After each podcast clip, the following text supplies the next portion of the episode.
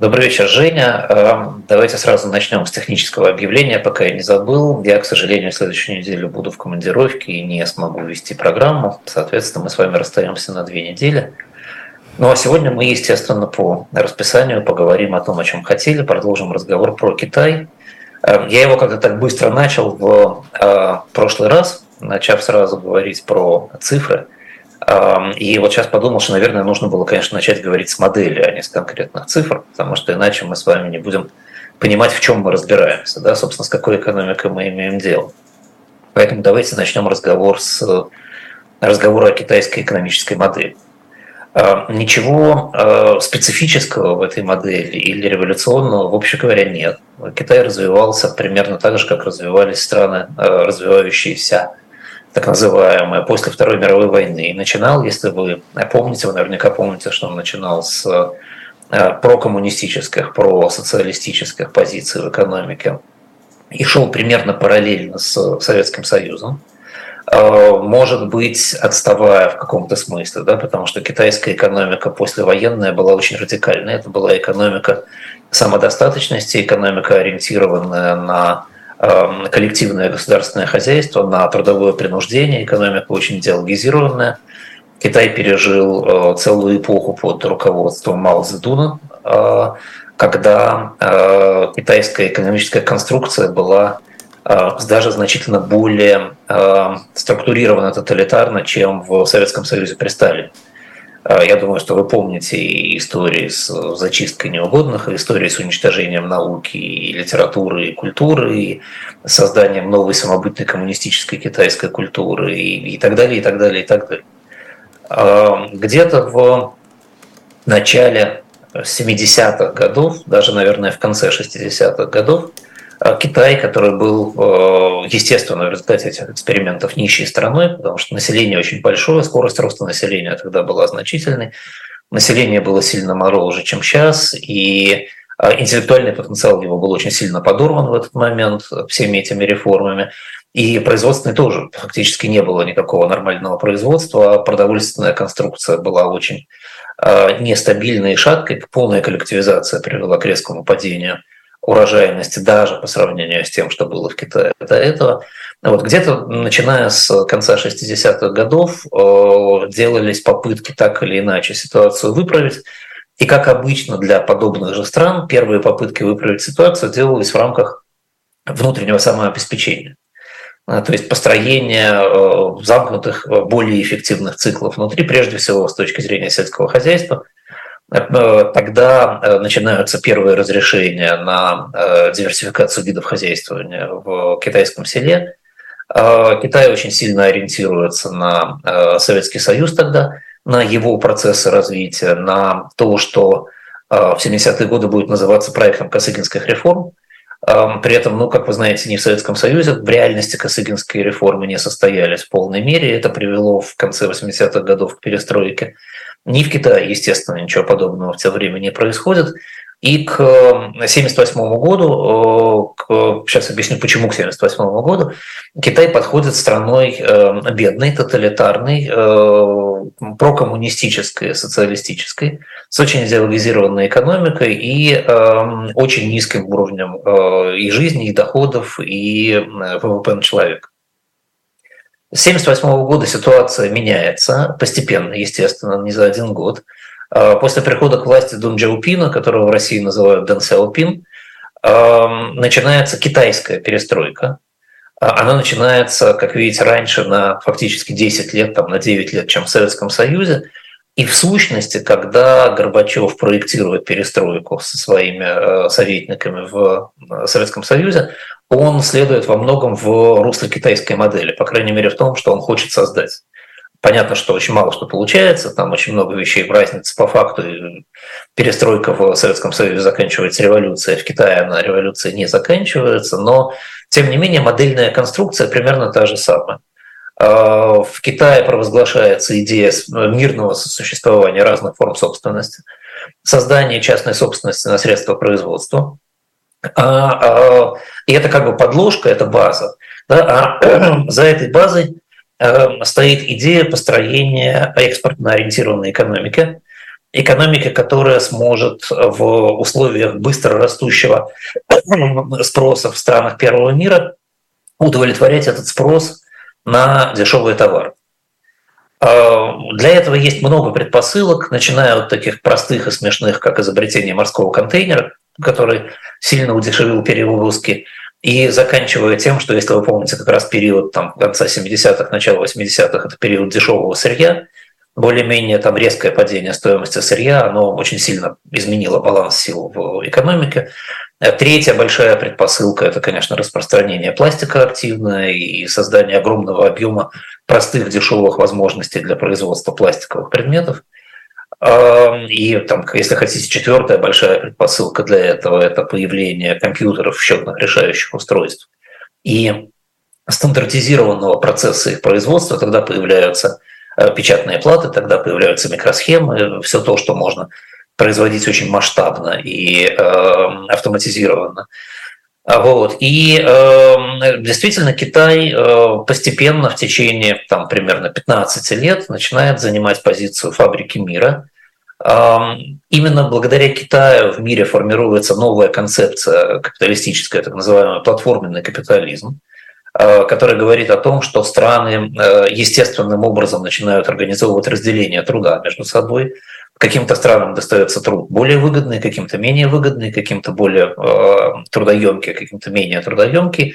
Но так или иначе цепочки производства стоимости начинают выходить, ну как начинают, конечно, не начинают, да, но активно продолжают выходить за границы государств. И в основном старые международные цепочки стоимости выглядели как поставка сырья из регионов, где оно добывается, в те регионы, где оно перерабатывается. А теперь э, эти цепочки становятся сложнее. Теперь поставка сырья идет из регионов, где оно добывается, в регионы, где оно перерабатывается, а оттуда готовый товар поставляется в регионы, где потребляется этот товар. А регионы потребителя начинают специализироваться на сервисах и на производстве продукции с э, высокой добавленной стоимостью, в первую очередь с информационной продукцией. Это, э, это инновации, это R&D, это технологии, это э, в том числе и информационные сервисы, да, которые начинают появляться как раз в то время. Это позволяет развитым странам отпускать производство, потому что это не сильно влияет на их экономику с точки зрения размера ВВП и дохода на человека, пока не сильно влияет, потом с начала нулевых мы увидим, как это влияние реально происходит. Да, и э, бюджеты становятся дефицитными, экономику надо поддерживать э, дешевыми большими деньгами и так далее. Но пока в начале 90-х, в конце 80-х это пока не так, и никто не видит этого влияния существенного, поэтому это происходит. И Китай на этом фоне э, начинает очень быстро развиваться. Э, Причем, эм, опять же, да, вот за этой общей концепции создания э, мировой фабрики лежит много мелких концепций, которые китайские товарищи для себя формулируют достаточно точно. Одна из этих концепций, которая очень нам важна для понимания того, что сейчас происходит, это концепция поэтапного развития.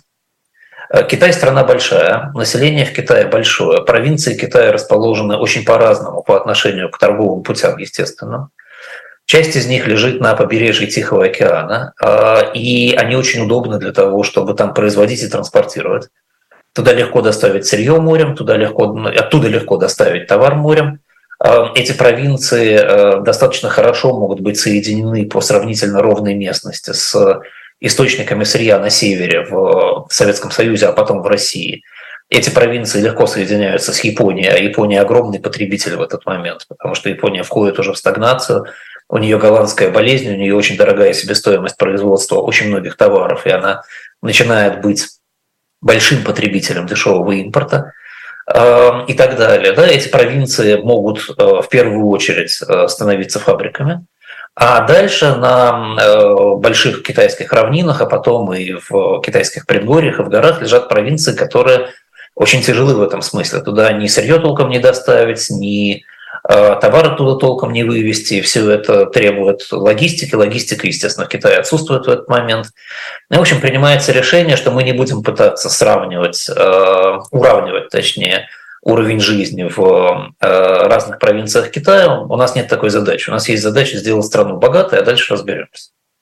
И э, фокусированное развитие начинается в э, восточных областях Китая, которые выходят к океану. Поскольку там начинается фокусированное развитие, то необходимо перемещать трудовые ресурсы. Трудовые ресурсы начинают перемещаться туда, и образуется э, класс так называемых трудовых мигрантов внутренних Китая. Это люди, которые из внутренних провинций уезжают в провинции у моря для того, чтобы там работать. Э, естественно, китайское э, социалистическое все еще руководство, которое основано на плановом развитии, э, не может допустить свободной интеграции этих граждан и их перемешивания с местными жителями, потому что все должно быть учтено и все должно быть построено достаточно четко с точки зрения бюрократа.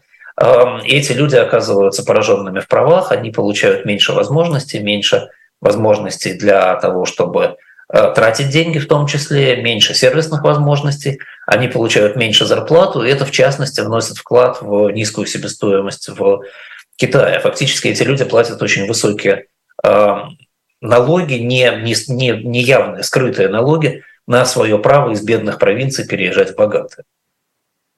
Э, и, и здесь возникает еще одна важная точка, еще одна важная опора китайской экономики китайское правительство, китайские власти очень жестко регулируют потребление для того, чтобы избежать э, возникновения той самой голландской болезни в любом проявлении.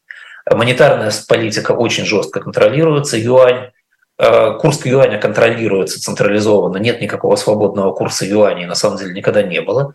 Есть внутренний юань, есть внешний юань для внешнего оборота, они не пересекаются их курсы близки, но оба контролируются при этом. И, если, бы, если бы граница, если эта мембрана денежная была полностью проницаемой, курс юаня был бы, конечно, совершенно другим сейчас, не тем, который он есть. Вот. И внутри страны э, потребление и в 80-е, и в 90-е, и в нулевые, и сейчас достаточно жестко контролируется для того, чтобы уменьшить объем потребления.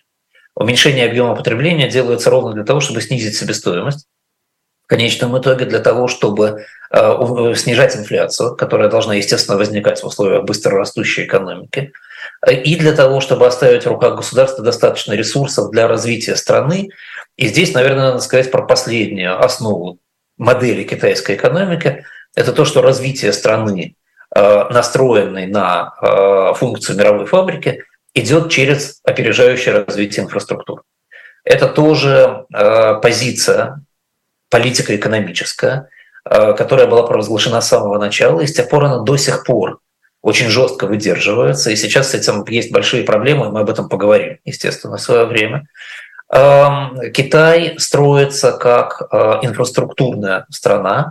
Я думаю, что связано это с тем, что на э, правительство Дэн Джаопина сильно влияли американские, в том числе экономисты тех времен, которые Э, очень много писали работ про то, как в э, слаборазвитых странах опережающее развитие инфраструктуры помогает быстрому росту.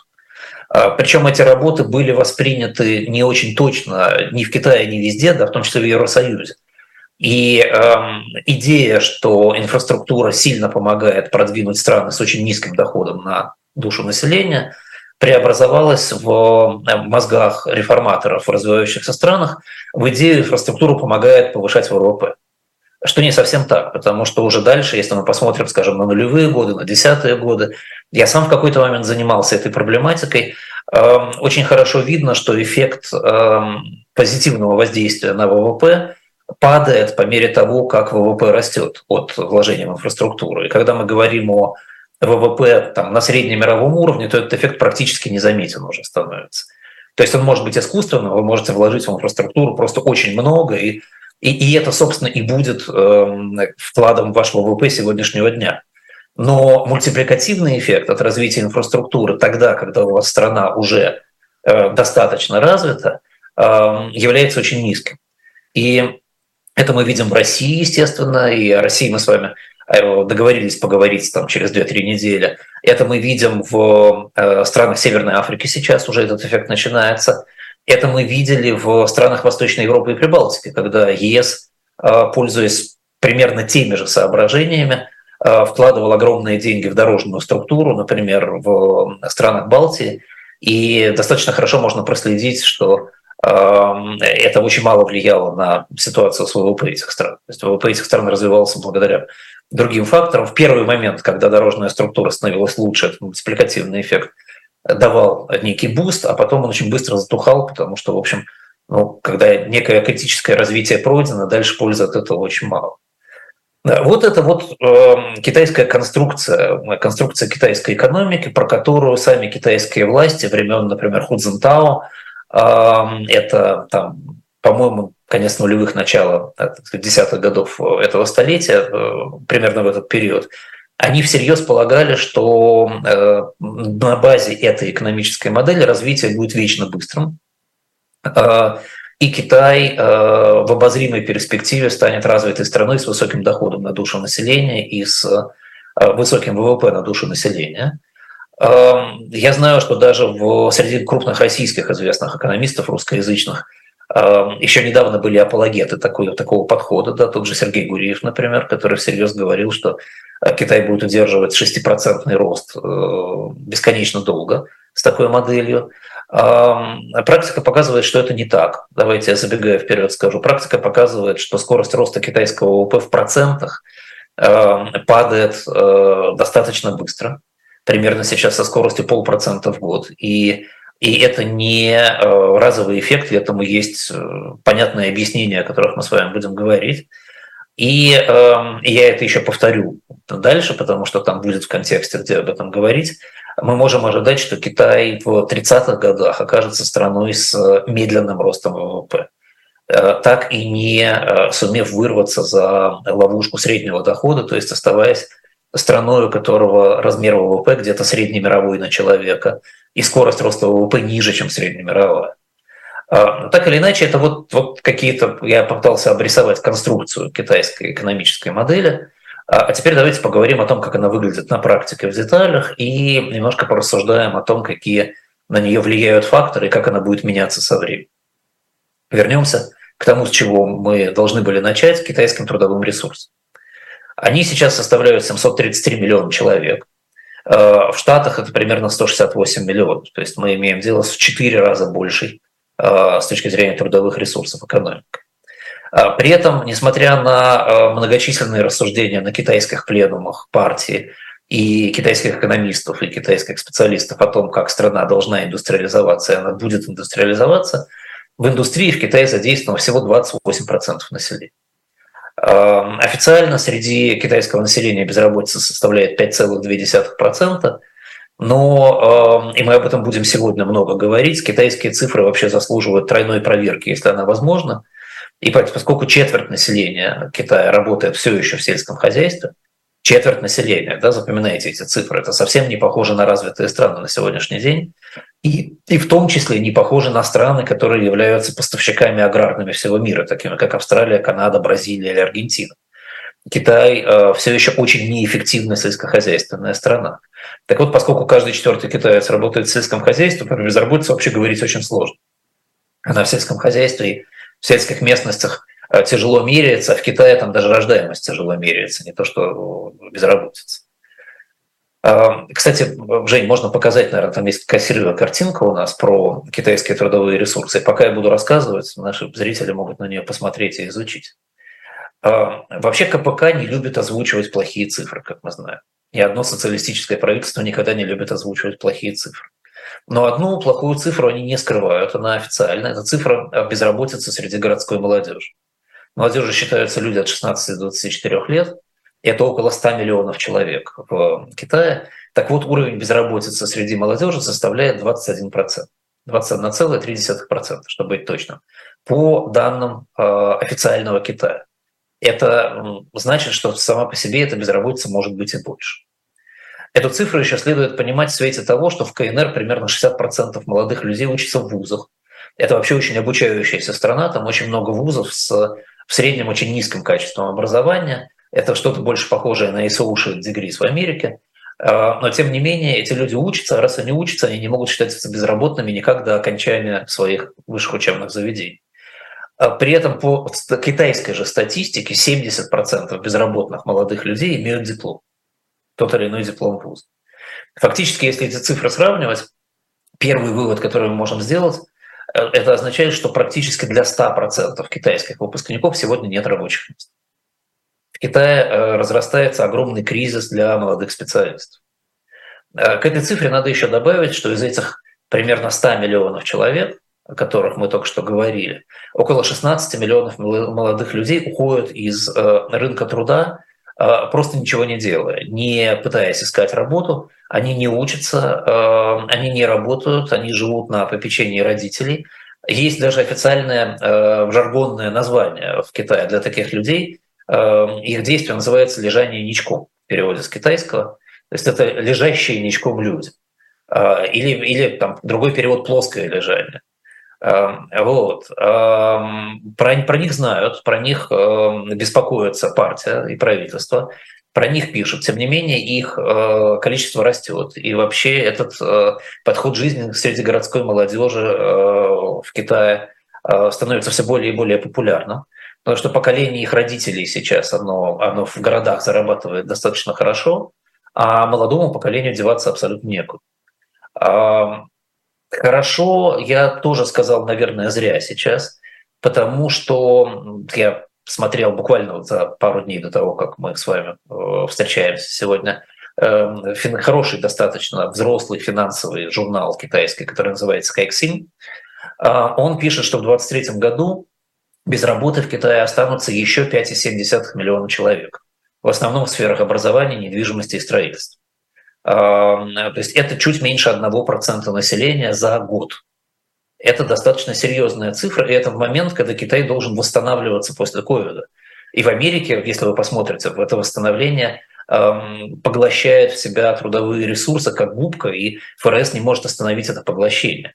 В Китае ситуация ровно обратная. В Китае становится все больше и больше ненужных людей, и, и это тоже говорит о ситуации экономики Китая. Вот. При этом интересная реакция самих трудовых ресурсов в Китае. То есть ситуация, когда 5,7 э, миллиона новых э, безработных появляется, она, а, она как бы не плоская. Да? Это не то, что э, стало на 5,7 миллиона рабочих мест меньше. Например, в Китае за несколько последних лет разные источники говорят то за 3, то за 5 лет. Да? Мне сложно сказать, какое из них точное, но количество водителей такси выросло в 5 раз. Рост количества водителей такси в такой стране – это яркий пример того, как у вас сокращаются рабочие места. Потому что это примерно то место, куда люди уходят в качестве последней надежды для того, чтобы заработать. И это тоже очень серьезный э, вопрос. Если вы все еще смотрите на картинку, которую Женя нам показывает, то вы увидите там, наверное, в первой колонке, во второй строчке э, тех самых migrant workers, да, рабочих мигрантов, которых придумал Дэн Джаопин в свое время для того, чтобы наполнить э, фабрики, наполнить новые рабочие места в регионах Приморья людьми, которые могут там работать из внутренних провинций. Как видите, прошло там 40 лет да, с тех пор, а количество migrant workers огромное все равно. 293 миллиона из 402 миллионов работающих в индустрии. То есть посчитайте, да, это получается почти три четвертых фактически людей, которые работают в индустрии, это migrant workers. В приморских э, провинциях невозможно было набрать людей для того, чтобы работать на фабриках. Э, эти migrant workers, и мы, наверное, к этому еще пару раз вернемся в наших разговорах про Китай, эти migrant workers э, получают очень плохое социальное обеспечение. Они не могут встать на учет э, в системе прописки китайской они живут на птичьих правах, они э, снимают на птичьих правах, потому что им не хотят сдавать. Они не могут нормально купить недвижимость в городах. Они даже не могут нормально купить, зарегистрировать автомобиль в том регионе, в котором они работают. Им достаточно сложно жениться, потому что там тоже есть свои бюрократические проблемы. И, и все это, в общем, не просто так. Все это делается для того, чтобы сократить потребление, естественно, потому что именно migrant workers, они основные основные добытчики в Китае, они люди, которые в основном зарабатывают деньги. И, э, и это пока, пока успешно. Но будучи успешным, это тормозит развитие внутреннего спроса. Торможение развития внутреннего спроса, естественно, делает Китай сильно зависимым от спроса внешнего, от спроса экспортного. Э, замыкает эти удушающие объятия, как они их называют обычно в экономике, Э, между Китаем и развитым миром, который является основным китайским заказчиком. И мы, мы об этом тоже будем много раз говорить еще, но когда говорят про там, конфликт, скажем, Китая и Соединенных Штатов Америки, я все время хочу спросить, а, вы вообще работаете в бизнесе? Вы представляете себе, что такое конфликт подрядчика и клиента? Как он выглядит? Да, вот попробуйте, поконфликтуйте с вашим главным клиентом, а я посмотрю. И здесь, здесь то же самое. Штаты, Евросоюз, цифры я потом все скажу. А, Япония, Южная Корея, Латинская Америка – это основные клиенты Китая. И попробуй с ними поконфликтуйся. Вот. Еще что интересно в этой картинке, на что надо обратить внимание, это то, что э, в Китае 84 миллиона так называемых new laborers. Это людей, которые заняты в э, цифровой экономике. Э, людей, которые могут перемещаться с места на место. Они работают в образовании, они работают в R&D, они там, создают какой-то продукт с высокой добавленной стоимостью это э, чуть больше 10% э, от э, китайских трудовых ресурсов. Эта цифра в 2-3 раза ниже, чем в развитых странах. То есть в этом смысле Китаю еще очень много куда двигаться. И кроме того, конечно, если мы будем углубляться в подробностях, изучать, что это за new laborers, окажется, что очень многие работают на внешний рынок, а не на китайский рынок. Окажется, что очень многие заняты в работе на органы власти и на местной администрации. И, и опять же, это хорошо говорит э, о том, насколько Китай готов э, перестать э, существовать внутри программы э, технологии в обмен на товар. Э, нет, в принципе, сейчас не готов. И все технологические прорывы, которые в Китае делаются, они очень частные. И, наверное, для того, чтобы Китай был как-то готов автономизироваться, а автономизация, как мы с вами много раз говорили, будем говорить, это очень невыгодный процесс для экономики, но тем не менее. Для этого нужно еще как минимум лет 15, а может быть и 20. И то неизвестно, как это пойдет, с учетом того, как сейчас а, политические решения принимаются в отношении тех же, скажем, компаний новой экономики, тех же образовательных компаний. Да, это все под очень э, большим вопросом. Вообще в экономике Китая на сегодня есть несколько цифр, э, Э, ну, настолько для экономиста со стороны странных, да, я даже не говорю нелогичных, они, может быть, логичны, но они странны для человека, который в целом изучает экономику, что эти цифры надо объяснять. Э, ну, во-первых, средняя зарплата в Китае после вычета китайских же налогов, они, кстати, не очень высокие в Китае, примерно 1100 долларов США. Это очень неплохая цифра да, по мировым меркам. Но при этом в Китае четверть населения живет меньше, чем на 200 долларов в месяц. То есть при э, всех э, украшениях витрин китайских, которые приводят к тому, что официальные бюрократические органы там, Евросоюза считают индекс Джини на уровне там, где-то 46, что, что не так уж страшно. При всем при этом вот две этих цифры показывают, какая, какой жесткий уровень неравенства в Китае есть э, даже между, скажем, элитными работниками и неэлитными. Э, чтобы нам эти два факта соединить, нам надо признать, что три четвертых населения Китая в среднем получают почти полторы тысячи долларов в месяц после налогов, то есть 1416 долларов в месяц чисто. Эта цифра не просто достойная жителей Москвы, да, а цифра мечта для жителей Москвы. В Москве средняя зарплата сейчас 800 долларов, а средняя зарплата IT-специалистов в Москве 1400 долларов. Да, то есть вы можете себе представить, как, э, как далеко Китай уже ушел с точки зрения оплаты своих граждан э, и э, что происходит с, китайской, с себестоимостью китайского производства на сегодняшний день. Да, мы с вами, как люди, которые интересуются экономикой, должны сразу пересчитывать это на конкурентоспособность. Да, и вот вам первый удар по конкурентоспособности и первая причина, почему э, Китай постепенно двигается вниз по э, своей там, координатной шкале роста ВВП. Да, просто конкурентоспособность падает. А, и э, это происходит на фоне э, серьезной и целенаправленной борьбы э, китайского правительства и китайской партии за конкурентоспособность и за снижение располагаемых доходов населения и, и трат населения. то есть, как видите, что еще очень важно как бы подчеркнуть из этого, это что экономика женщина упрямая, и она ведет себя обычно так, как она хочет, чтобы не делали. И вот, сказать, можно использовать партию, правительство, соцхозяйствование, пятилетки, э, конфуцианское наследие, послушную нацию, э, огромный штат чиновников и делать все для того, чтобы конкурентоспособность сохранять, а она будет падать. Вы никуда не денетесь от экономических процессов. Но э, если говорить про те же самые зарплаты, на самом деле ситуация в Китае еще интереснее, чем то, что я только что описал. В Китае есть, и, и, наверное, это не очень удивительно, учитывая то, о чем мы с вами только что говорили, несколько очагов дохода, так называемых, где средняя зарплата еще существенно выше. А в городе Пекин средняя зарплата 2550 долларов на человека. В Шанхае 3050, в Гандонге 2100, в провинциях Вухи и Ксин по 4400. Представляете себе провинцию, в которой средняя зарплата 4400 долларов после налогов. Да, это, это Китай. Это вот, так сказать, не надо ничего представлять, оно есть. А, а есть в Китае другие провинции. Например, провинция Ганджу, она 293 доллара на всю, на всю провинцию, вместе с руководителем провинции и вместе со всеми чиновниками. В провинции Джилина на 500 долларов. Это еще ничего провинция по сравнению с Ганджу. Вот. Богатые индустриальные города платят очень большие зарплаты. Зарплаты эти определяются в большой степени чиновниками провинции, которые устанавливают лимиты. Здесь в Китае не забалуешь, здесь нельзя просто на рыночных условиях назначать зарплаты. Вот. И э, поэтому возникает такой перепад. В Шанхае эти инженер, например, получают в пять раз больше, чем в Юнане.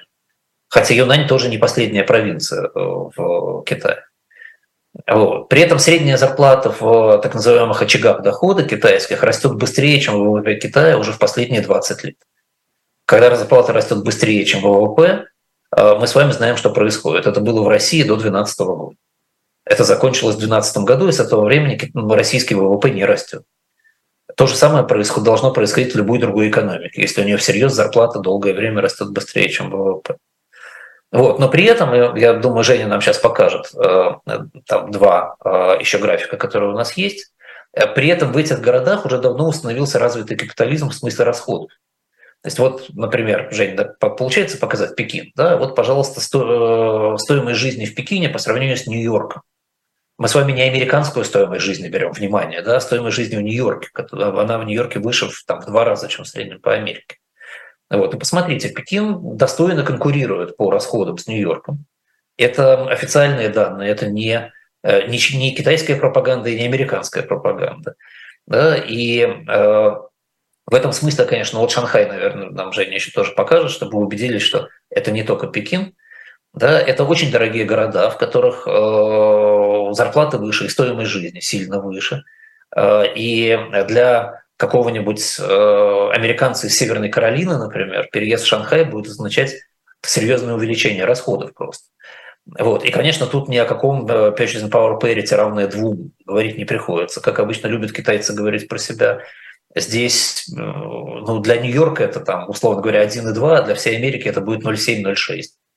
А, и, и в этом смысле каждый раз, когда вы слышите вот каких-нибудь, особенно российских пропагандистов, что а, в Китае ВВП давно больше, чем в Соединенных Штатах Америки, потому что надо считать по паритету покупательной способности, вот вспомните эти картинки. Да? Вот, вот где образуется китайский ВВП, и вот какая там стоимость жизни, и вот какой там паритет покупательной способности.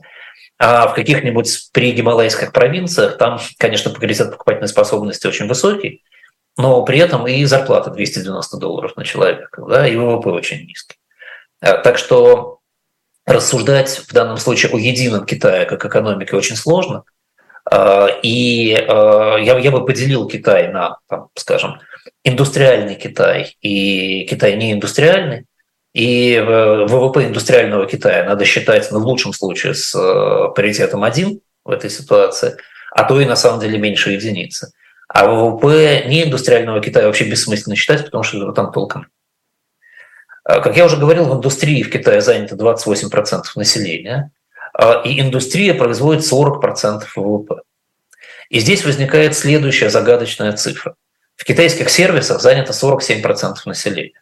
Это немножко меньше, чем в развитых странах. В развитых странах обычно за половину уже перевалила эта цифра. Но развитые страны в основном ориентируются на производство ВВП через сервис. А в Китае в сервисах производится всего 53% ВВП. То есть фактически человек, работающий в сервисе в Китае, производит ВВП меньше, чем человек, работающий в индустрии. Да, представьте себе Америку, в которой программист производит меньше ВВП, чем рабочий автомобилестроительного завода да, эта картинка абсолютно невозможна. Да, она и для Москвы это невозможно, скорее всего. Да. Представьте себе рабочего в Нижнем Тагиле и программиста в Москве. Да, кто из них больше ВВП производит? Вот. В Китае это, тем не менее, так. Э, и э, объясняется это вообще говоря тем, что в Китае огромный объем сервисов – это государственный сервис. То есть все те избыточные люди, занятые в сервисе, которые мы видим, это в том или ином виде чиновники. В Китае по оценке статистических органов OECD ОБСЕ, да, по-русски, занято 28% трудовых ресурсов в публичном секторе, то есть, в общем, более-менее перекладывают бумажки. Официальная оценка китайского правительства, что у него в публичном секторе занято 8% населения, да, и, и эти оценки, они, они сказать, бьются с, в диапазоне 1 к 2, но вообще, э, чем больше я изучаю Китай, тем более, больше у меня отношение, что официальные цифры в Китае к реальным бьются примерно в соотношении 1 к 2 обычно. То есть здесь тоже нет большого противоречия. Вот. А, понятно, что 28% трудовых ресурсов – это не 77, как на Кубе. Куба – это отдельная тема, тоже когда-нибудь обязательно поговорим с вами о том, как там устроена экономика. Вот. Ну и для того, чтобы уже не быть таким необъективным, в Китае, например, 31% населения занят в а, публичном секторе, но это за счет того, что очень большая армия поддерживается в том числе, и очень маленькая страна. И Китай-то выручает, о, Китай, Израиль выручает то, что у него невероятно эффективная экономика в остальных своих частях. Вот. А, но цифра все равно большая. Да? Там в России эм, сегодня это от 31 до 40 процентов. Ну, я говорю сегодня условно, да, все оценки доковидные, да, сегодня, наверное, больше с учетом там, того, как армия изменилась в размере и так далее. Вот. Но, э, но тем не менее, для, э, треть для фабрики мира – это много. Да? И, и там, конечно, эффективность чиновников крайне низка, и поэтому это отъедает. Вот. При этом в высокоприбыльных сервисах типа R&D, как мы с вами уже обсуждали, там очень немного работников, там очень немного людей. Э, мы называли цифру 12% населения, и из них надо вычитать те, кто в public services. И очень много, конечно, э, низкопродуктивного сервиса. Это все, все то, что мы привыкли видеть на улице. Да, и парикмахерские, обслуживание в ресторанах и так далее, и так далее. Там очень низкая добавленная стоимость в Китае. Э, низкое потребление Китая, в частности, связано с тем, что очень низкая добавленная стоимость в этих сервисах. Там, для того, чтобы сходить к врачу в Лондоне, ты, если ты не застрахован, ты тратишь дикие деньги. Э, в ресторанах сервисная оценка очень высокая. Там парикмахер стоит дорого. В Москве мы все любим рассуждать, особенно те, кто ездит иногда в Москву, что как там все это дешево. Да, так вот в Китае это все дешевле на порядок. Э, и это э, смещает экономику в сторону индустриальной тоже в каком-то смысле. Вот. А, еще одна цифра, которую тоже важно понимать про Китай, это э, что происходит с китайским долгом. Э, вы все наверняка слышали и знаете э, ну, такие buzz sentences о том, что Китай имеет огромные резервы, о том, что Китай э, нетто-кредитор, общий внешний долг Китая, скажу вам точную цифру, 14% от ВВП, фактически ничто, даже по сравнению с Россией. Э, но при этом долг государства 77% ВВП. То есть внутренний долг в Китае очень высокий. И, э, и это, естественно, в той самой китайской модели экономики. Да, давайте мы к ней быстро вернемся. Да. Рост за счет экспорта товаров с низкой средней добавленной стоимостью, произведенных на предприятиях с низкой себестоимостью – диспропорциональное развитие регионов экспортных, жесткий государственный контроль и контроль себестоимости производства за счет ограничения потребления. Да, и пятый пилор – это развитие инфраструктуры за счет больших вливаний денег. Да, э, и вы никуда не денетесь от э, ситуации, с которой, с одной стороны, государству нужно много денег для того, чтобы развивать инфраструктуру, а с другой стороны, поскольку очень жесткий контроль везде и очень жесткий контроль за потреблением, то у вас очень сильно ограничен рынок капитала. Фактически э, до последнего времени никому из Mainland China нельзя было вывозить за рубеж сколько-нибудь приличная сумма в долларах. И очень многие, кстати, вывозили, потому что в Китае есть очень большой черный рынок э, экспорта капитала. Ну, как при социализме бывает, да, в этой ситуации. Но тем не менее, да, вот только-только сейчас жители, коренные причем, да, не иммигранты Пекина и Шанхая, получили более свободные права на вывоз капитала. Да? А поскольку у вас есть очень ограниченный рынок капитала и ограниченный рынок потребления, то вам куда-то надо девать деньги. И вы готовы эти деньги давать государству под процент, а государство, которому нужны деньги на инфраструктуру, готово брать у вас эти деньги под процент, государство его берет и вкладывает в инфраструктуру. А при этом низкая стоимость юаня, который вы держите а, благодаря низкому спросу на валюту, а низкий спрос на валюту у вас потому, что нельзя вывозить капитал. А, эта низкая стоимость юаня определяет снижение себестоимости и ограничение зарплат само по себе, скажем, в долларовом и в товарном эквиваленте. Соответственно, у вас у корпорации есть возможность зарабатывать больше. А куда корпорации будут девать эти деньги, да, излишние, которые они зарабатывают? Они будут отдавать их государству в долг через банки. Деваться тоже некуда. А, вот, вот такая картинка. Да? И эта картинка, естественно, выражается в а, диапазоне потребления, а, сбережения и доходов. Общие сбережения в Китае составляют фантастические 46% ВВП. Из них создание капитала 43% ВВП. То есть Китай напоминает человека, который половину всего, что он зарабатывает, тратит на бесконечный ремонт в собственном доме для того, чтобы дом был еще лучше, еще лучше, еще лучше, еще лучше. Частное потребление в Китае составляет 38% ВВП, государственное – 16%. Да? Значит, давайте просто сравним это с цифрами. В развитых странах частное потребление составляет 65-70% ВВП. Понятно, что там развит кредит, но ведь и в Китае развит кредитное потребление. Да, это тоже не надо забывать. Частью Китая является Гонконг. А, мы должны это признавать. Да, это официально так сейчас. В Гонконге частное потребление 66%. В этом смысле Гонконг ничем не отличается от развитых стран. Низкое частное потребление вообще э, где бывает обычно? Оно бывает либо в странах, где есть огромное государственное потребление, то есть где вы э, через государство получаете услуги. Это там Швеция, Сингапур, Люксембург, Саудовская Аравия. Вот там низкое частное потребление. Э, либо это страны гиперресурсные, Э, где просто так, так много зарабатывается, да, и так централизованно зарабатывается, что государство богато, а э, жители получают не так много. Это Азербайджан, например. Да, вот, вот там действительно частное потребление тоже низко. Либо это происходит в э, странах экономических фриках, бедных странах, в которых экономика не устоявшаяся, плохо работает. Например, в Алжире или Габоне. Да, там тоже низкое частное потребление. В Великобритании, где я живу, частное потребление 63%, в США 68%. Россия является одновременно и э, страной большого государственного потребления, и э, ресурсной страной, в которой зарабатывание идет централизованно.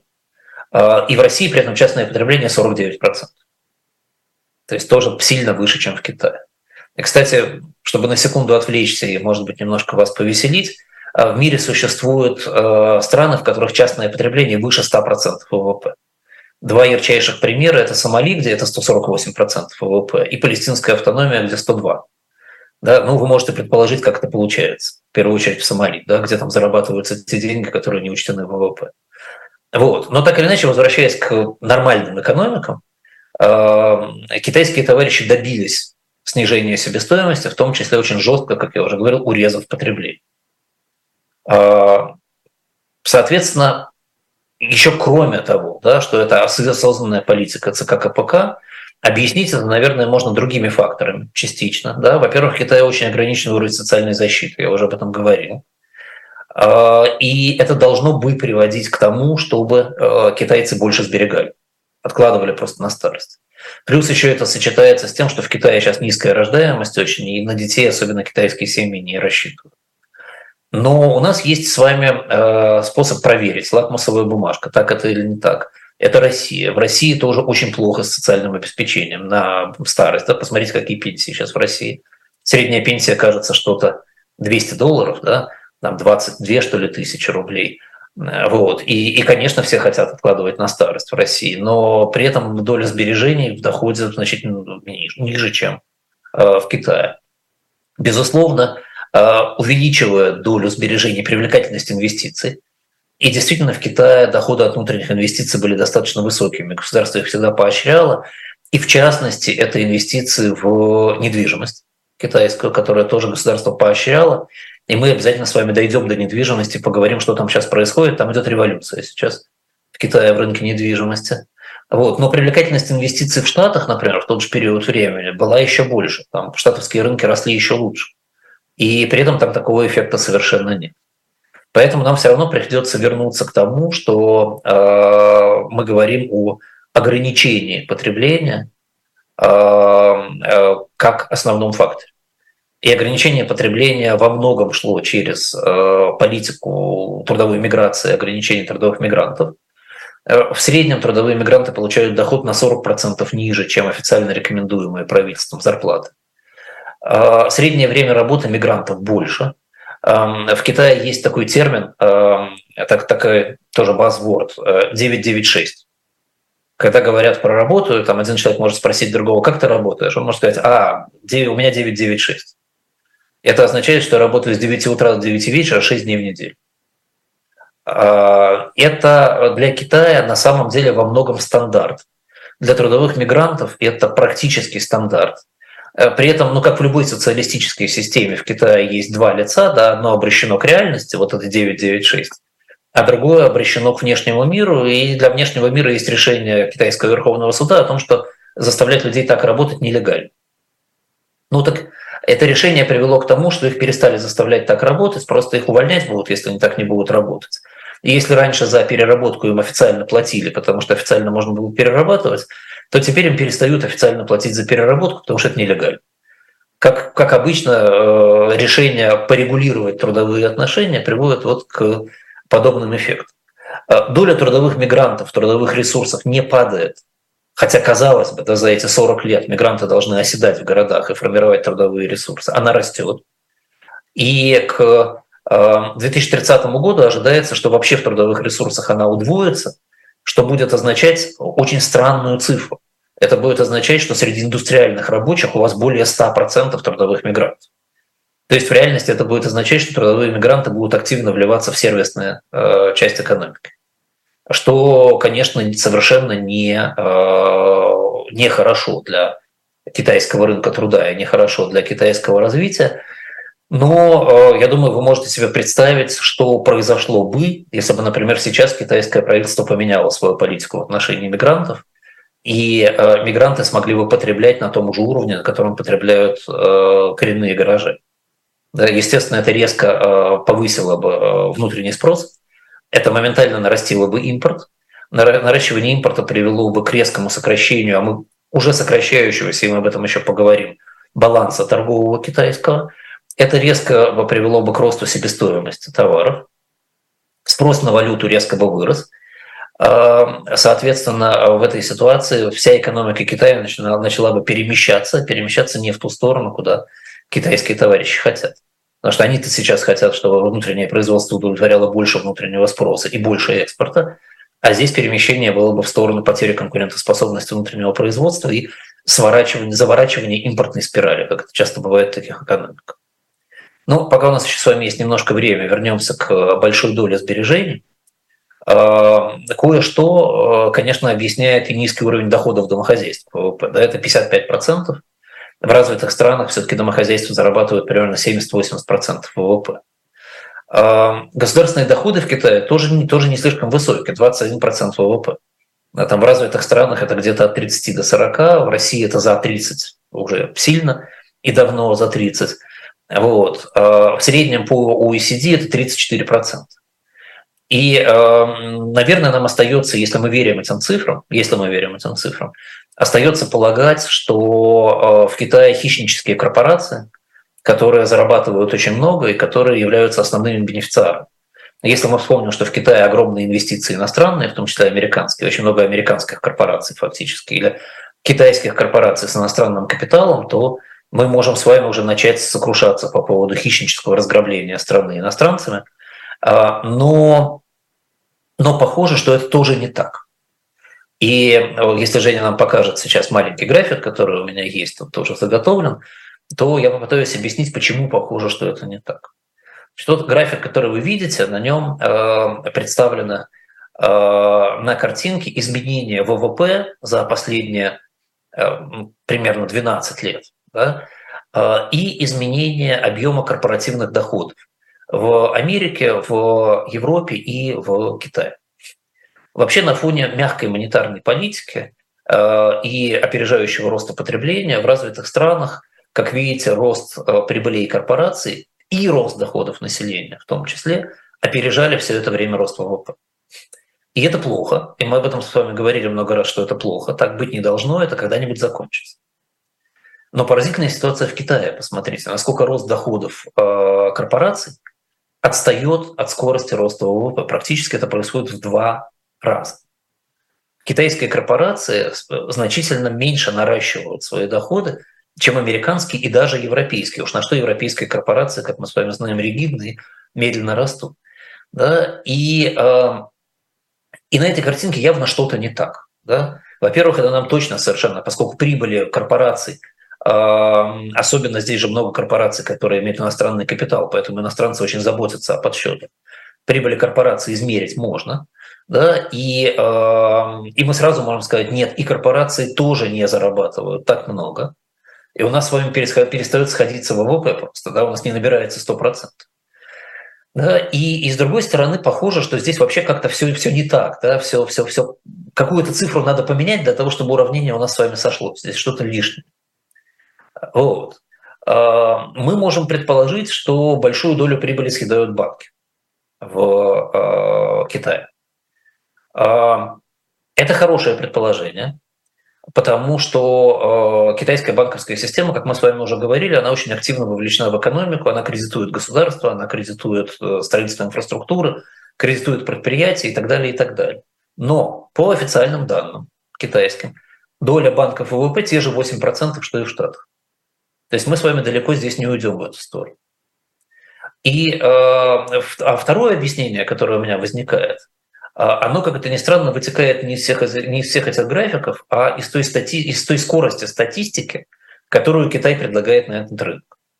Китайцы самые дисциплинированные люди с точки зрения статистики. Данные по ВВП каждого квартала они публикуют меньше, чем за три недели после окончания квартала. У меня там в моей компании 6 фондов под управлением, и мы данные по результатам этих фондов публикуем медленнее, чем китайцы данные про ВВП. При этом последующие изменения этого ВВП, корректировки, не превышают 0,2% в среднем. А вот исходя из этого, я рискну сделать очень жесткий вывод. Я считаю, что данные по китайскому ВВП сильно завышены. Они фальсифицируются китайским э, статистическим агентством. Если мы предположим, что э, китайские данные по ВВП, его рост завышается где-то до двух раз, а его размер, соответственно, кумулятивно где-то на четверть сейчас, то у нас сразу с вами сойдутся все цифры. У нас на место встанут цифры по потреблению, на место встанут цифры по инвестированию, на место встанут цифры по прибыли китайских корпораций, сойдется на 100% весь ВВП по затратам и по, по доходам, а, и а, доля сельского хозяйства ВВП станет э, соответствующей, и она, она будет больше, чем в э, России, да, но тем не менее она, она, она станет похожей на то, что там э, должно быть примерно. Вот. И э, экспорт, который составляет по официальным данным всего 20%, станет составлять нормальное для фабрики э, там, процентов 26-27%, и импорт, который составляет 17%, будет составлять стандартные 20+. плюс. Вот. И, э, и вообще мы значительно лучше с вами начнем понимать то, как э, устроен Китай и куда он дальше будет двигаться. А вот на этом месте я, к сожалению, должен остановиться и прерваться на две недели, потому что у нас с вами время истекло. И мы опять вернемся, начнем с нашего следующего программу с разговора о трудовых ресурсах, потому что с этого места как раз можно о них опять поговорить, с понимания того, как устроен китайский ВВП. А теперь поговорим о возрасте средних трудовых ресурсов. И в следующий раз мы закончим с вами Китай, потому что не очень много мне осталось договорить. А, и начнем, как обещал я, говорить про э, Россию. И единственная у меня просьба, а, для того, чтобы нам удобнее было говорить про Россию, я сейчас Женю попрошу быстро показать вам титульный лист этой книги – Поглядите на книгу Максимилиана Хесса «Economic Wars». Там, кто читает по-английски, я очень советую ее прочесть за эти две недели или хотя бы просмотреть, потому что э, мы никуда не денемся в обсуждении России без обсуждения того, как Россия видится из-за рубежа и как с ней взаимодействует. И эта книга – это идеальная иллюстрация того, как американцы и европейцы смотрят на экономику России сейчас. Спасибо вам за внимание. Встретимся через две недели. Спасибо большое, Андрей Андреевич. Андрей Мовчан, финансист, основатель группы компаний по управлению инвестициями Movchan's Group. Я Евгения Большакова. Увидимся через понедельник. Спасибо. Спасибо, Жень. Счастливо.